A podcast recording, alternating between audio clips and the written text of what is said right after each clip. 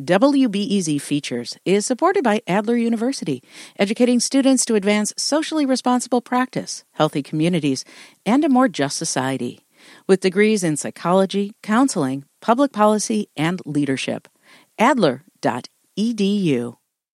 Chicago is remembering the one time king of daytime, Jerry Springer. His television ratings ruled in the 1990s for a show produced right here in Chicago from the NBC Tower. Springer died yesterday. He hosted a raucous and controversial show. Viewers couldn't look away from the drama, the fights, and the dysfunction. WBEZ's Natalie Moore reflects on the pop culture stamp Jerry Springer left, and not just on weekday afternoons. Chicago had Phil Donahue, Oprah, and then came. The former politician served as the ringmaster of what TV Guide ranked as the worst show in the history of television. Springer relished his role as ringmaster over episodes titled I Hooked Up with My Wife's Mother, Trailer Park Queen Hoedown, Mom, Stop Stripping, Maid of Honor, Sleeps with Groom.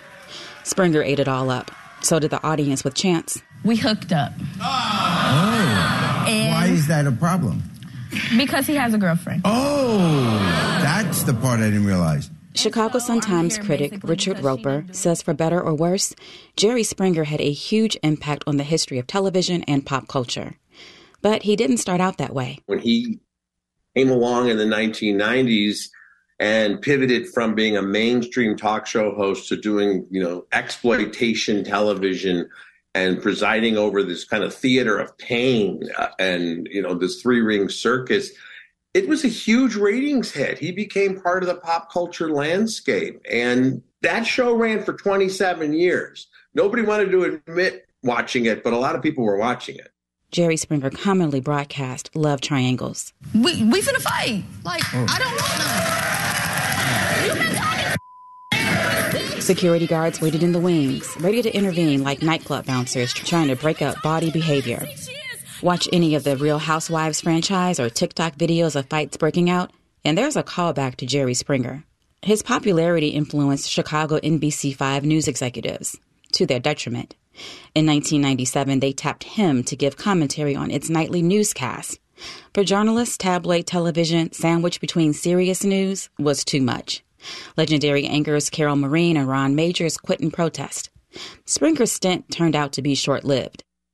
Roeper says he would run into Springer in Chicago, who always defended the show not as humiliating people, but holding up a mirror to society. He would tell you he was playing a character. I mean, he was this quiet, soft spoken, very cordial man.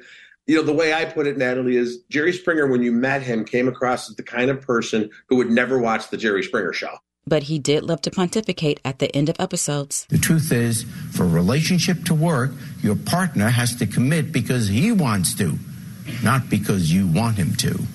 Till next time, take care of yourself and each other. The syndicated Jerry Springer show ended in 2018. He died yesterday at the age of 79. Natalie Moore, WBEZ News.